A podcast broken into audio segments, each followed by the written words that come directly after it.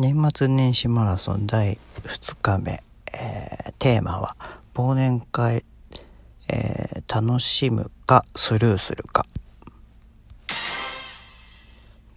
えー、っとそもそもねあの僕忘年会なんてね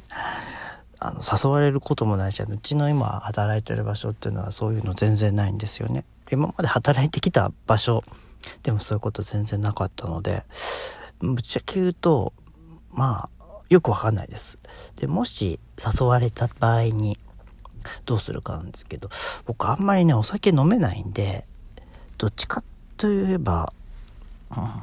あの、誘われてもちょっとお断りするかなという、そんな感じですね。うん。だから、スルーするというか、うん。なんかこうね、その、よく言うじゃないですか。その、なんだろう、会社の集まり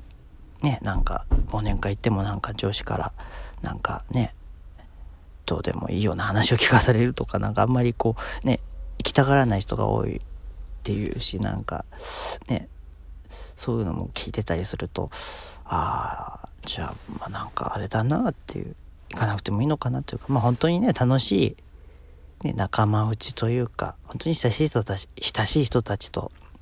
数人でね、こう集まってこうしっぽり飲むっていう感じでも全然いいんじゃないかなと、まあ僕は思っております。だから、まあでも、基本的に僕ね、そのね、そういう集まり今まであるじゃないですか、飲み会とか忘年会とかね。そういうとこ行っても全然僕ね、喋れないんですよ。うん。あの、サークルの飲み会とかあったんですけど、そういう場所でも全然喋れなくて。